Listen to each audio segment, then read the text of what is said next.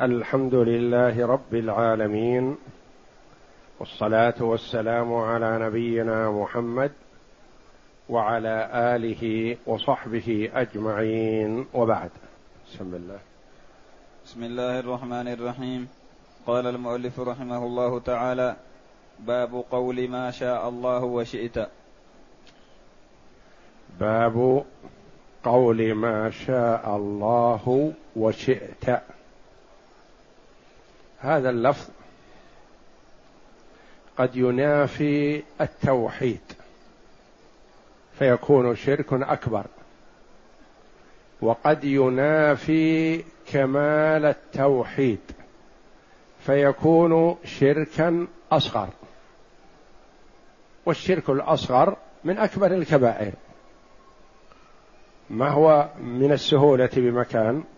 لكنه غير مخرج من الملة. متى يكون شركا أكبر؟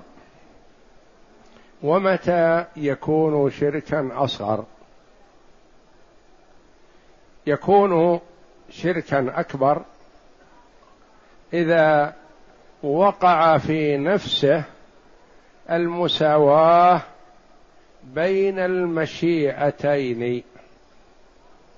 قال ما شاء الله وشئت يعني سوى بين المشيئتين يعني مشيئة الله ومشيئة المخاطب أو غير المخاطب مثل ما شاء الله وشاء فلان ونحو ذلك أو ما شاء الله وشاء الأمير أو شاء الوالي أو شاء القاضي أو شاء زيد أو شاء عمرو أو شئت أو شاء مندوبك أو نحو ذلك.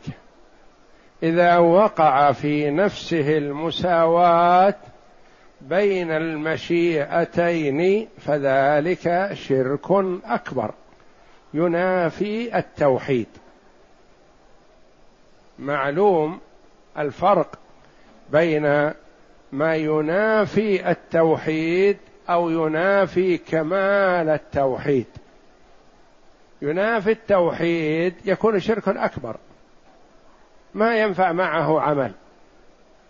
يكون ينافي كمال التوحيد. التوحيد موجود لكنه مخدوش لكنه ناقص لكنه فيه مدخل.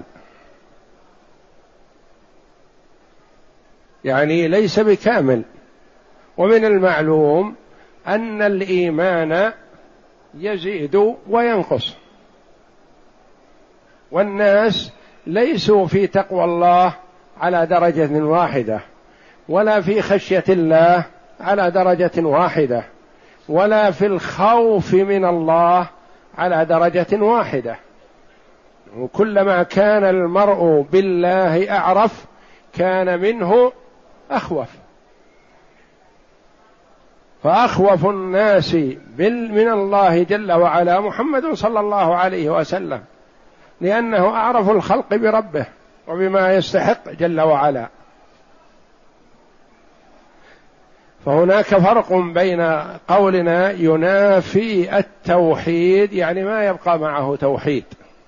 الشرك الأكبر ما يبقى معه توحيد. الشرك الأصغر يبقى معه توحيد. مثل الإيمان الكامل والإيمان الناقص وإيمان مفقود. كفر ينافيه.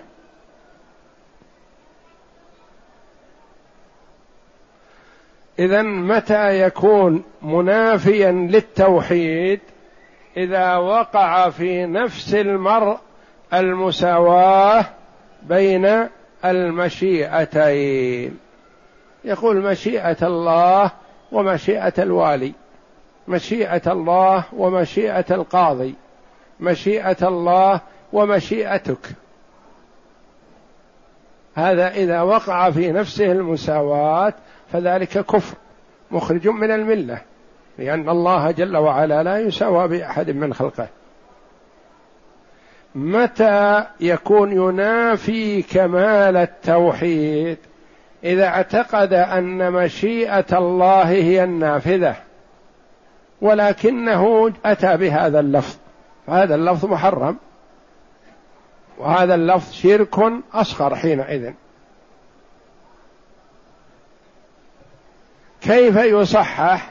كما سيأتي في الحديث أن النبي صلى الله عليه وسلم إذا أنكر على إنسان أمرا ما فتح له طريقا جائزا مشروعا.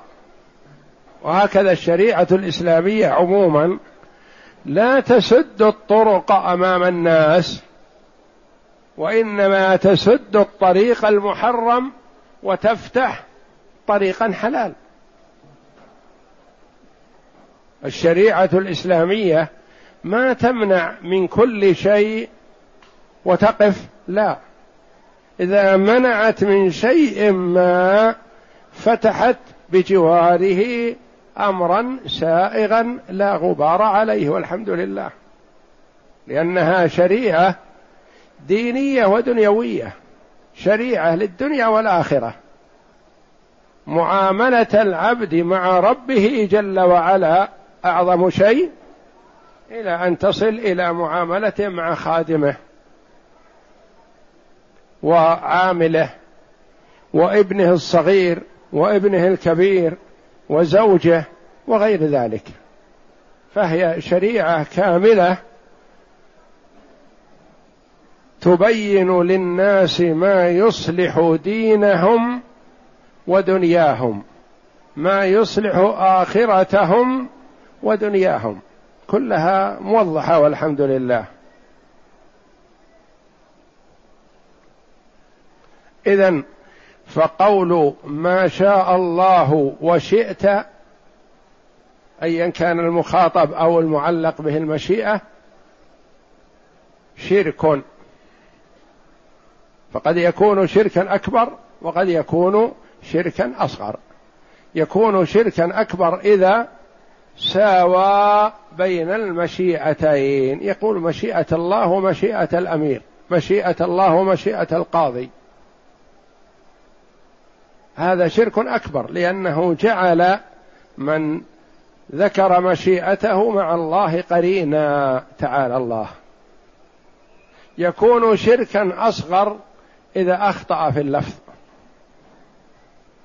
إذا اعتقد أن مشيئة الله هي النافذة لكنه رأى أن مشيئة فلان له أثر فقرن بينها وبين مشيئة الله.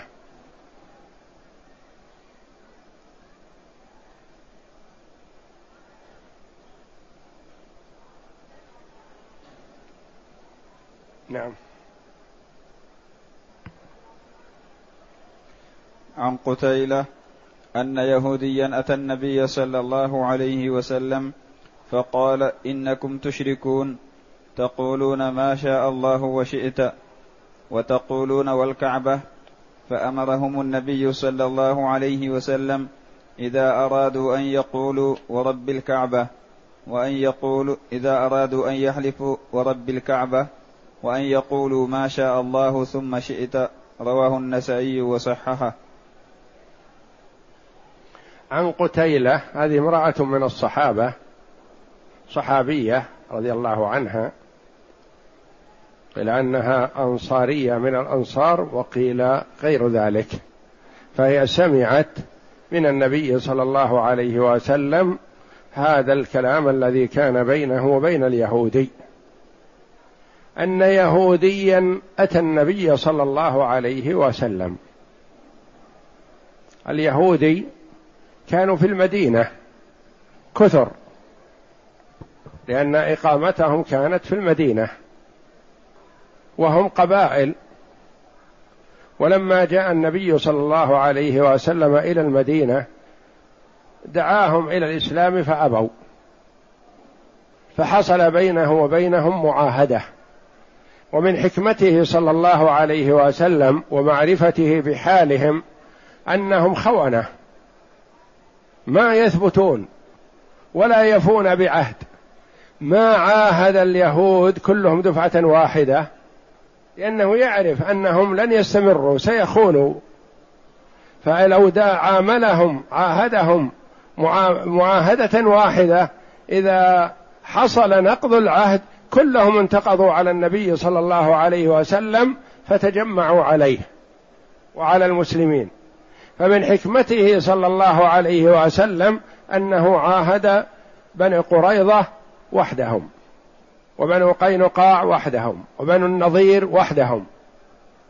كل طائفة وعاهدهم على حدة وانتقضت عهودهم واحدة تلو الأخرى ما وفوا وما استمروا على عهدهم. والذين أسلموا منهم قلة يعدون على الأصابع مع أن النبي صلى الله عليه وسلم عندهم وبين أظهرهم ويشاهدون الآيات العظيمة الدالة على صدقه ويعرفونه كما قال الله جل وعلا كما يعرفون أبناءهم. يعني لا ما عندهم أي شك في أن هذا رسول الله صلى الله عليه وسلم. وكانوا قبل مجيئه إلى المدينة وقبل بعثته صلى الله عليه وسلم يتوعدون الأوس والخزرج بينهم وبينهم حروب ونزاع. يقولون آن وقت مبعث نبي نتبعه نكون معه فنقتلكم قتل عاد وإرب. نقضي عليكم قضاء مبرما. فلما سمعت الأنصار رضي الله عنهم الأوس والخزرج بمبعث النبي صلى الله عليه وسلم وجاءهم في منى في أيام الحج. دعاهم إلى الله. قال بعضهم لبعض هذا والله النبي الذي تتوعدكم به يهود فاسبقوا إليه. فسبقت الأنصار رضي الله عنهم وسموا بهذا الاسم الأنصار لأنهم كانوا قبل يقال لهم الأوس والخزرج. فالأنصار اسم إسلامي رضي الله عنهم لهم. يعني أنهم أنصار النبي صلى الله عليه وسلم والذين كانوا مع النبي صلى الله عليه وسلم في المدينة المهاجرون والأنصار. المهاجرون الذين هاجروا من مكة ومن غيرها إلى النبي صلى الله عليه وسلم والأنصار أهل الدار. فكان اليهود يتوعدون الأوس والخزرج بمبعث النبي صلى الله عليه وسلم. فسبقت الأوس والخزرج رضي الله عنهم إلى النبي صلى الله عليه وسلم و حسدت اليهود ولم تقبل دعوة الله. والمسلمون منهم قلة مثل عبد الله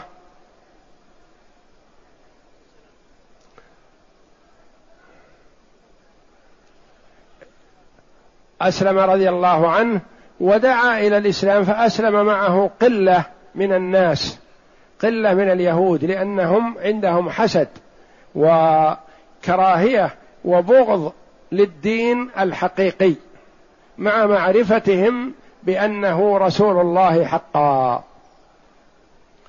فجاء هذا اليهودي إلى النبي صلى الله عليه وسلم ينتقده ينتقده وكما يقال الحاسد والمبغض يرى القذاه في عين أخيه ولا يرى الجذع في عينه. هم عندهم الشرك الأكبر. وهذه الكلمة وإن كانت من الشرك الأصغر فهي ليست بشيء بالنسبة للشرك الأكبر. هم عندهم يقولون عزير ابن الله. عزير رجل صالح من اليهود وكانوا قدماهم أتباع موسى عليه السلام كانوا على حق بعضهم والكثير منهم. هم الذين آمنوا بالتوراة المنزلة على موسى على نبينا وعليه أفضل الصلاة والسلام. فجاء هذا اليهودي من باب الاعتراض على النبي صلى الله عليه وسلم.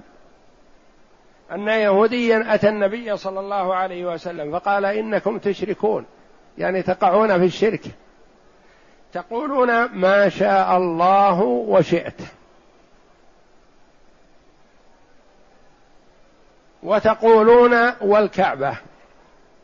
تقولون ما شاء الله وشئت وتقولون والكعبة. تأتون بعبارات شركية. فالنبي صلى الله عليه وسلم انتبه لهذا ونبه الأمة عليه الصلاة والسلام فأمرهم إذا أرادوا أن يحلفوا أن يقولوا ورب الكعبة. انظر ما قال لا تقولوا والكعبة مطلقا وجههم عليه الصلاة والسلام. فقال إذا أردتم الحلف بهذه الصفة وجرت على ألسنتكم هذه فقولوا ورب الكعبة. مثل مثلا ما يأتينا أحيانا يأتي مكتوب اسمه عبد الرسول. عبد النبي مثلا. هذا ما يجوز. فيغير عندنا ونقول عبد رب الرسول. عبد رب النبي. ويصحح ولا يغير تغيير جذري بعيد عنه ربما يتأثر من هذا أو يحرم من بعض أملاكه أو من بعض وثائقه أو نحو ذلك وإنما يصحح ويبقى. ويبقى صحيحا بدون أن يقع في الحرام ولا يصرف عن اسمه بالكلية. نقول عبد النبي مثلا نقول لا أنت عبد الله. ثم نعدل اسمه من عبد النبي إلى عبد الله. هذا يكون فيه صعوبة وربما يكون فيه ضرر عليه مثلا عليه ضرر بهذا فيه أملاك وفيه مثلا شهادات ووثائق وكذا وكذا مكتوبة رب عبد النبي. فإذا قلنا لا أنت عبد الله تغير تغير جذري. وإنما نقول أنت عبد رب النبي عبد رب الرسول. هذا تصحيح والنبي صلى الله عليه وسلم هكذا صحح فقال إذا أردتم أن تحلفوا فقولوا ورب الكعبة. إذا أردت أن تحلف بالنبي قل ورب النبي. أردت أن تحلف بالرسول قل ورب الرسول. أردت أن تحلف بأبيك أو بأبيه قل ورب أبيك ورب أبيه ونحو ذلك. وأن يقولوا ما شاء الله ثم شئت. لأن هناك فرق بين ثم والواو كما تقدم أمس أن الواو تقتضي المشاركة. ما شاء الله وشئت تقتضي أن المشيئتين تساويتا. وهذا ما يصح.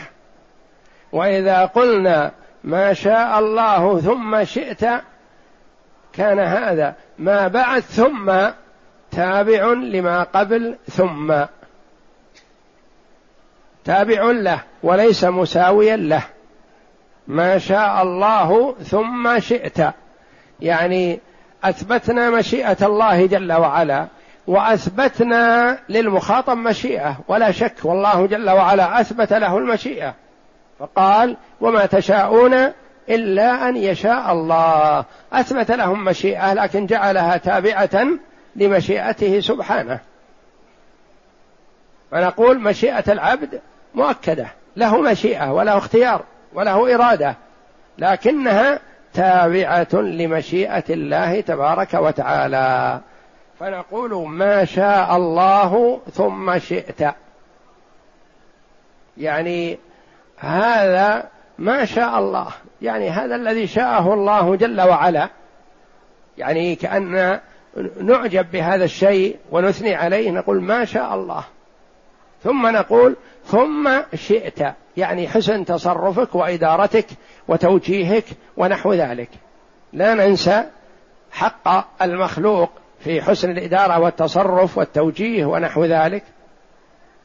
مثل ما نقول لولا الله ثم السائق بحسن تصرفه هلكنا أو وقع الحادث أو لولا الله ثم الحارس لحصل كذا وكذا. هذا لا بأس به. لكن لا نقول لولا الله والسائق أو لولا الله والحارس لأن الواو تقتضي المساواة بين الشيئين وثم تقتضي أن ما بعدها تابع لما قبلها. فهو صلى الله عليه وسلم وجه هذا. وهذا دل على أن الحق يقبل ممن جاء به. فهذا اليهودي جاء على شكل معترض على شام على شكل منتقد. ما هو مرشد ولا هو مناصح ولا ليس عندهم من النصح شيء وإنما عندهم الغش. فهو جاء على شكل منتقد ومعترض. فاخذ النبي صلى الله عليه وسلم بهذا وقبل الحق ممن جاء به كما سيأتينا أنه كان لا يريد هذا الشيء لكنه منعه من ذلك مانع ثم لما رأى الرؤيا الآتية الطفيل صحح صلى الله عليه وسلم تعبير الناس. فالمرء قد يستفيد من عدوه. كيف يستفيد من عدوه؟ عدوك يتلقط الزلات ويتلقط العيوب فيخبرك يعيرك فأنت بإدراكك ومعرفتك تجتنب هذا الشيء. ما دام أنه انتقدك بهذا الشيء ثم نبهك عرفت أنك تنتقد فيه اتركه. اتركه. فكثيرا ما يستفيد الإنسان من المعترض ومن المعادي ومن المنتقد يستفيد. يسمع منه الانتقاد فيجتنبه يجتنب سبب الانتقاد والعيب. نعم. وله أيضا عن ابن عباس رضي الله عنهما أن رجلا قال للنبي صلى الله عليه وسلم ما شاء الله وشئت. فقال أجعلتني لله ندا بل ما شاء الله وحده. وله أيضا له الراوي للحديث السابق. رواه النسائي وصححه وللنسائي أيضا. عن ابن عباس رضي الله عنهما أن رجلا قال للنبي صلى الله عليه وسلم ما شاء الله وشئت. فقال أجعلتني لله ندا بل ما شاء الله وحده. يقول ابن عباس رضي الله عنهما حبر هذه الأمة وترجمان القرآن ونقول رضي الله عنهما لأنه هو وأبوه صحابيان. فإذا كان المرء الصحابي وحده وأبوه ليس بصحابي نقول رضي الله عنه. وإذا كان هو وأبوه صحابي نقول رضي الله عنهما. وإذا كان هو وأبوه وجده صحابة نقول رضي الله عنهم. وله أيضا عن ابن عباس أن رجلا قال للنبي صلى الله عليه وسلم ما شاء الله وشئت. هذا الرجل جاء معظما للنبي صلى الله عليه وسلم ومثنيا على مشيئته صلى الله عليه وسلم وما وجه به فقال ما شاء الله وشئت. فأنكر عليه النبي صلى الله عليه وسلم وقال أجعلتني لله ندا. أي أجعلتني مساويا لله. أجعلتني مثيلا لله. أقرنت مشيئتي ومشيئة الله على حد سواء. لا. بل هذا نهي له عن قوله الأول وتوجيه له بأن يقول بل ما شاء الله وحده. يقول ما شاء الله وحده. ولم يقل له صلى الله عليه وسلم بل قل ما شاء الله ثم شئت. لا. هنا لأنه في مجال التعليم ومجال النهي والزجر ما يخلو من زجر. يحتاج إلى زجر. فما يقال له قل ما شاء الله وشئت قال له بل ما شاء الله وحده. أراد أن يبعده عن الشرك نهاية ويجعل بينه وبين الشرك حاجز فلا يذكر غير الله بل ما شاء الله وحده. يؤخذ من هذا أن المرء قد يعظم في شيء غير مناسب. فما يسكت على هذا ويقول هذا قصد تعظيمي وأنا ما يضيرني هذا ولا أنتبه له ولن يؤثر علي ويسكت عليه بل ينكر عليه. ينكر عليه إذا رآه أنه رفع منزلته عن التي يستحقها يقول لا يا أخي هذا التعبير ما يصلح. منك لي. هذا ما يجوز. أنا لست أهلا لهذا التعبير مثلا. فهو عليه الصلاة والسلام ينكر على من تجاوز فيه الحد. ونهى صلى الله عليه وسلم عن إطرائه ومدحه. والمدح للنبي صلى الله عليه وسلم نوعان. نوعان. مدح بأن يعطى شيئا من حق الله جل وعلا وهذا لا يرضاه عليه الصلاة والسلام ولا يريده وهو محرم على الأمة أن ترفع منزلته صلى الله عليه وسلم عن حدها وتوصله إلى حد الألوهية. وقد حذر صلى الله عليه وسلم من ذلك والذي يمدحه مدحا يتجاوز فيه الحد مذموم عند الله وعند رسوله ممقوت عند الله وعند رسوله ولا يحبه الرسول صلى الله عليه وسلم. وقال عليه الصلاة والسلام لا تطروني كما أطرت النصارى ابن مريم إنما أنا عبد فقولوا عبد الله ورسوله. فهو عبد عليه الصلاة والسلام لا يعبد ولا يجعل له شيء من حقوق الألوهية ورسول لا يكذب فهو متميز عن الخلق بالرسالة ومتميز عن الخلق بالعبودية فهو نال من صفة العبودية عليه الصلاة والسلام ما لم ينله غيره. وكلما كان المرء أمكن في العبودية والتذلل لله جل وعلا فهو أقرب إلى الله وأحب إلى الله. ولهذا ذكر الله جل وعلا محمدا صلى الله عليه وسلم في مواطن الشرف بالعبودية. فقال سبحان الذي أسرى بعبده ليلا من المسجد الحرام إلى المسجد الأقصى. سبحان الذي أسرى بعبده. وقال جل وعلا الحمد لله الذي أنزل على عبده الكتاب ولم يجعل له عوجا. وقال تعالى وأنه لما قام عبد الله يدعوه كادوا يكونون عليه لبدا. فهو صلى الله عليه وسلم عبد عبد لله. ومع عبوديته لله جل وعلا فهو رسول الله. فلا يجوز أن يكذب ولا أن يدخل المرء شك في رسالته ونبوته وما بلغه عن ربه جل وعلا فهو رسول صادق مصدوق عليه الصلاة والسلام. لكن ما يجوز للمرء أن يرفعه عن منزلة العبودية فيوصله إلى منزلة الألوهية.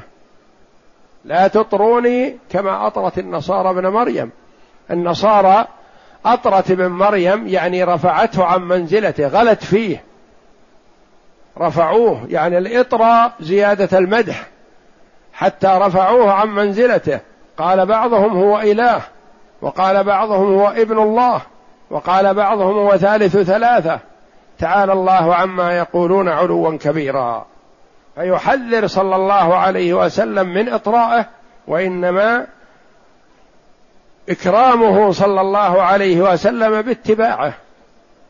إكرامه صلى الله عليه وسلم بأن لا يعبد الله إلا بما شرع. إكرامه صلى الله عليه وسلم بالأخذ بسنته والعض عليها بالنواجذ. إكرامه صلى الله عليه وسلم بالدعوة إلى سنته والذب عن سنته صلى الله عليه وسلم من أن يتعرض لها متعرض. فإكرامه بأن ينزل منزلته التي أنزله الله جل وعلا العبودية والرسالة. فليس له عليه الصلاة والسلام شيء من الألوهية ولهذا أنكر على هذا الرجل الذي قال ما شاء الله وشئت. وهذا الرجل قصد تعظيم النبي صلى الله عليه وسلم. فقال أجعلتني لله ندا يعني يجعلتني أنا والله سوا تعالى الله جعلتني مثيلا لله جعلتني مشابها لله قرنت بيني وبين الله بالواو واو العطف لا بل ما شاء الله وحده. فبعض الناس يضل ويزيغ عن الصراط المستقيم ويمدح الرسول صلى الله عليه وسلم بمدح لا يليق إلا بالله. فالرياذه والعياذة والنفع والضر كل هذا بيد الله تبارك وتعالى. ولا يجوز أن يشرك معه غيره. لا ملك مقرب ولا نبي مرسل.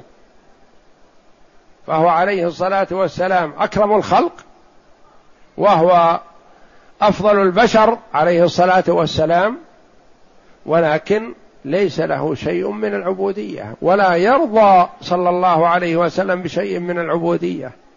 فكثير من المداحين يتجاوزون الحد ويقعون في الضلال يقعون في الشرك يقعون في الشرك الأكبر. يظن أنه بهذا يتقرب إلى النبي صلى الله عليه وسلم وهو ألد أعدائه عليه الصلاة والسلام لأنه ما يريد من الخلق أن يشركوه مع الله ولا يريد من الأمة أن يجعلوه شريكا لله أو مثيلا لله وإنما يريد من الأمة أن يتابعوه. والله جل وعلا سد كل طريق موصل إليه إلا من طريق محمد صلى الله عليه وسلم. قل إن كنتم تحبون الله فاتبعوني يحببكم الله. وقال جل وعلا وما آتاكم الرسول فخذوه وما نهاكم عنه فانتهوا. جاءت السنة كلها من أولها إلى آخرها بهذا الجزء من الآية الكريمة. وما آتاكم الرسول فخذوه وما نهاكم عنه فانتهوا. إذا أمرتكم بأمر فأتوا منه ما استطعتم وإذا نهيتكم عن شيء فاجتنبوه فهو نهانا عن الشرك ونهانا عن الإطراء. فمحبة النبي صلى الله عليه وسلم هي باتباعه لا بالابتداع. فالحذر الحذر من البدعة فهي تبعد المرء عن محمد صلى الله عليه وسلم.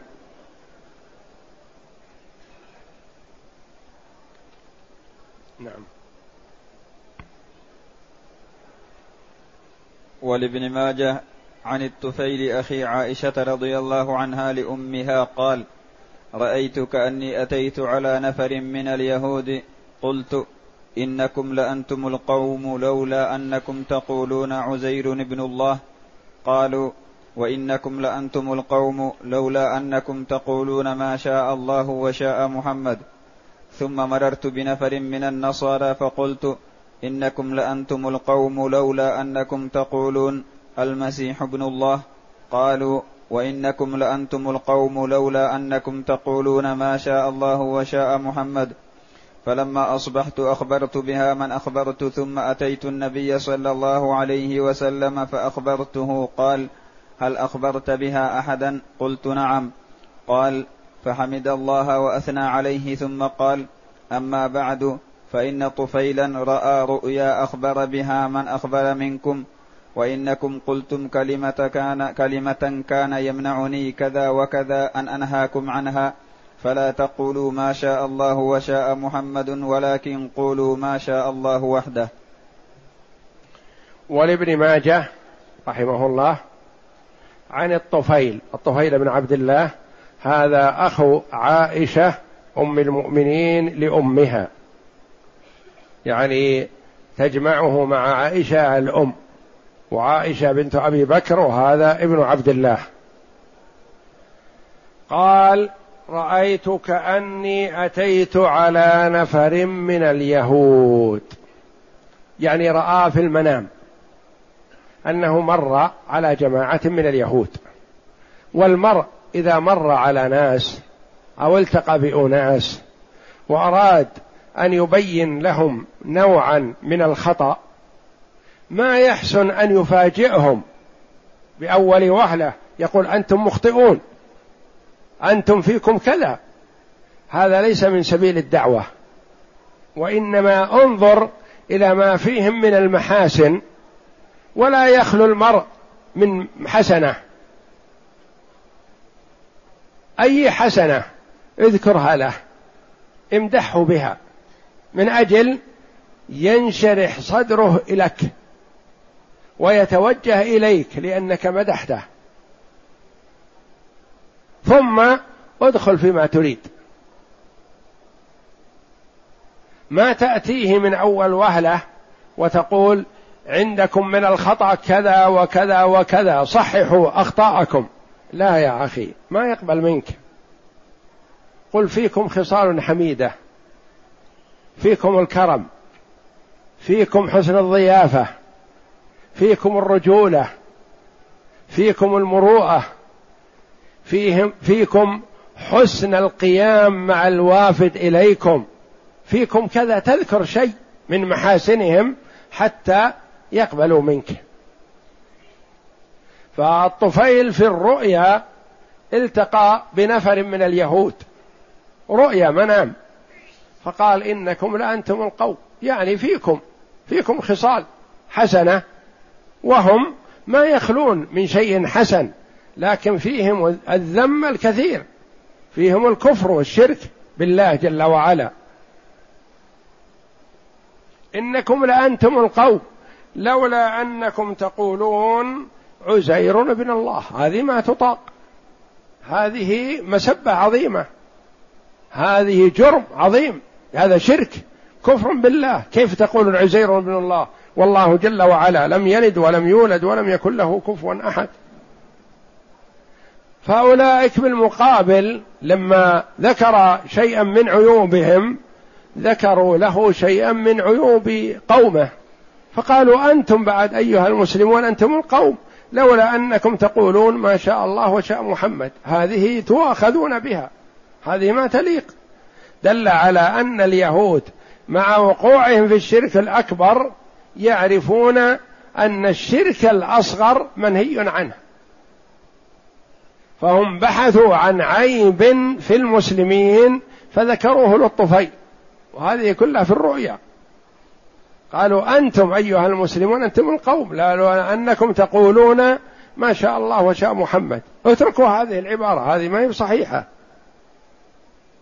ودل على أن المرء قد يقع في العظائم وينتقد شيئا من النقائص البسيطة التي لا تصل إلى حد ما هو واقع فيه. هم واقعون في الشرك الأكبر والشرك الأعظم الذي لا يغفره الله بقول عزير بن الله. فانتقدوا على المسلمين قولهم ما شاء الله وشاء محمد. يقول ثم تركتهم. هذا في الرؤيا. ثم التقيت بنفر من النصارى. أتباع عيسى قبل أن يبدل وقبل أن يبدلوا دينه. لأن اليهود والنصارى بدلوا شريعتهم التي جاءتهم جاءت اليهود من طريق موسى وجاءت النصارى من طريق عيسى بدلوها وزادوا فيها ونقصوا وضيعوا كتاب الله جل وعلا. فمر على طائفة من النصارى فقال إنكم لأنتم القوم لولا أنكم تقولون المسيح ابن الله.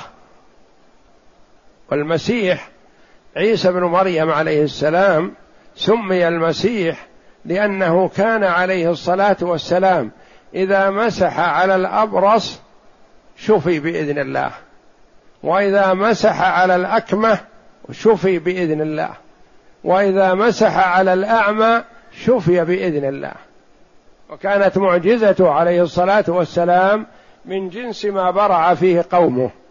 فالله جل وعلا يعطي النبي المعجزة من جنس ما برع فيه قومه حتى يفوقهم. يكون فوق مستواهم. وهم متمكنون من هذه الخصلة مثلا فتكون معجزة نبيهم أعلى وأعلى. ليؤمنوا بالنبي. فكان معجزة موسى عليه السلام من جنس ما برع فيه الفراعنة وأتباعهم بالسحر. فأعطاه الله جل وعلا معجزة من نوع السحر وليست بسحر بل هي حقيقة.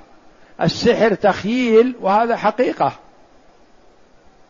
السحر يخيل إلى المرء تخييل أن هذه الحبال تجري وهذه العصا العصي تتضارب وتتداخل وكذا وكذا وهذا في عينيه فقط وإلا الواقع خلاف ذلك. فأعطاه الله جل وعلا معجزة العصا معجزة حقيقية ليست من نوع السحر.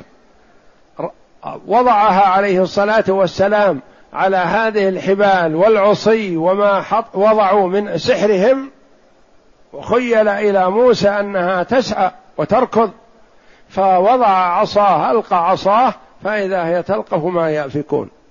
أكلت كل ما في الأرض وعادت عصا كما كانت ولا جعلت في الأرض لا خيط ولا حبل ولا عود ولا عصا. هذا شيء حقيقة ما هو يعني سحر لكنه من جنس ما برعوا فيه.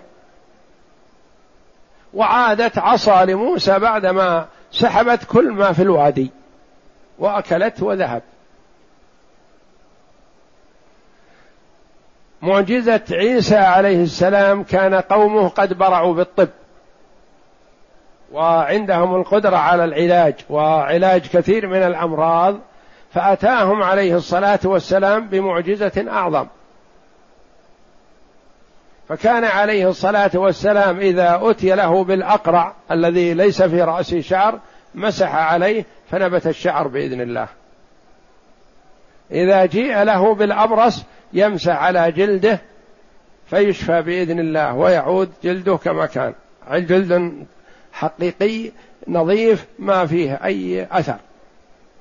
يأتي إلى المولود أعمى فيمسح عليه عليه الصلاة والسلام فيعود بصيرا. وهكذا أعطاه الله جل وعلا المعجزة العظمى هذه. يأتي إلى الميت أحيانا فيمسح عليه فيقوم.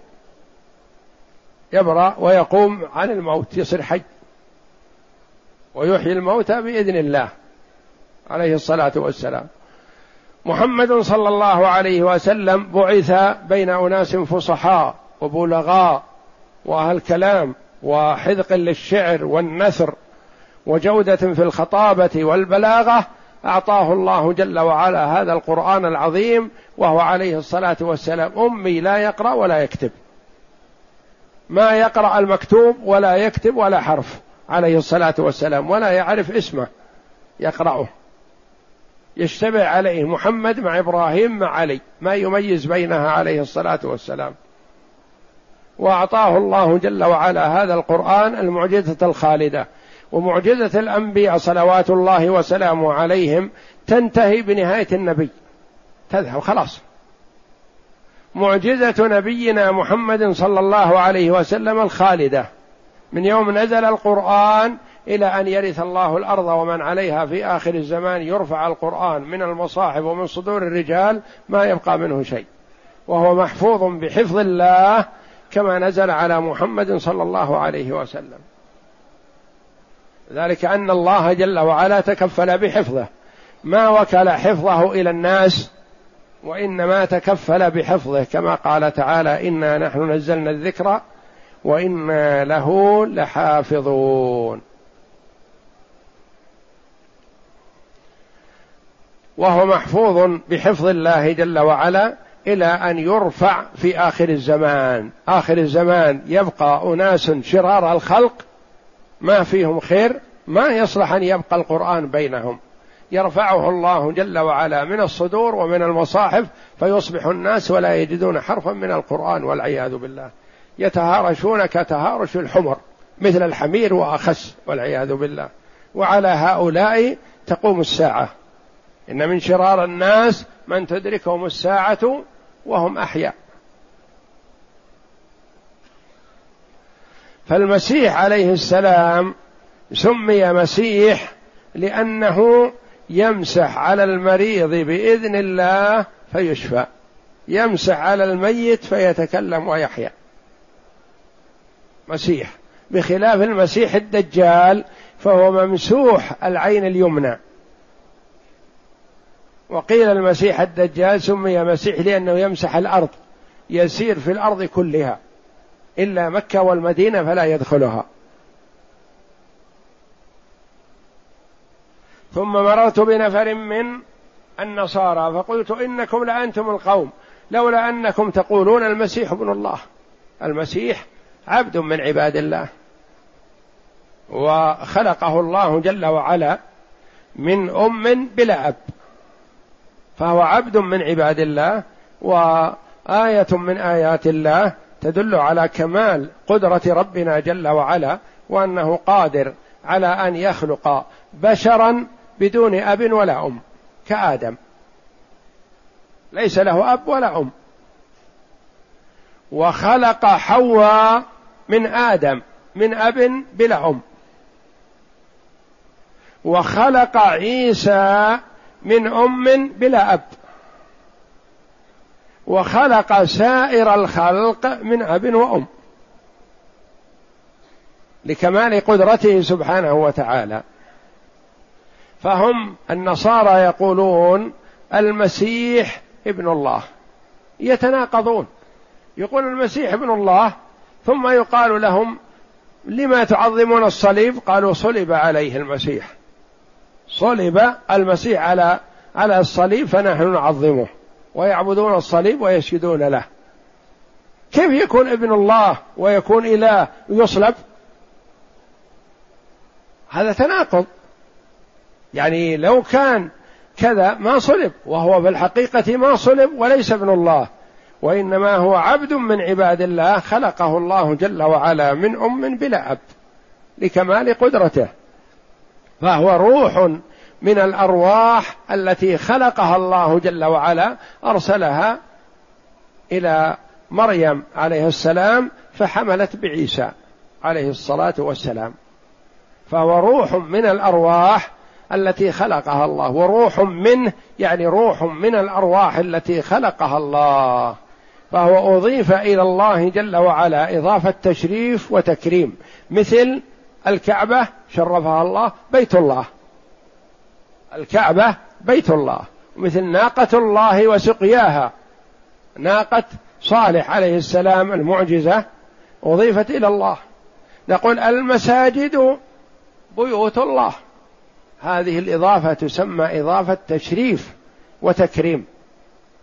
وليس المراد أنها جزء من الله أو أنها بيت لله يعني يسكنه الله تعالى وتقدس فهو عال على خلقه مستو على عرشه بائن من خلقه تبارك وتعالى. فهو روح منه يعني من الله روح من الأرواح التي خلقها الله جل وعلا. النصارى عليهم لعنة الله يقولون روح منه يعني جزء من الله. تعالى الله الله جل وعلا بائن من خلقه وهو المتصرف.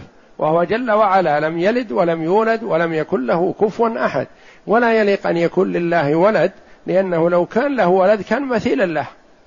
فالولد مثيل لأبيه وند لأبيه وقد يكون أطيب وأفضل من أبيه. فهو روح منه يعني روح من الأرواح التي خلقها الله جل وعلا. فالطفيل ينتقد على اليهود على النصارى يقول إنكم لأنتم القوم. يعني عندكم شيء من الأمور الحسنة لولا أنكم تقولون المسيح ابن الله. ردوا عليه. قالوا وإنكم لأنتم القوم لولا أنكم تقولون ما شاء الله وشاء محمد.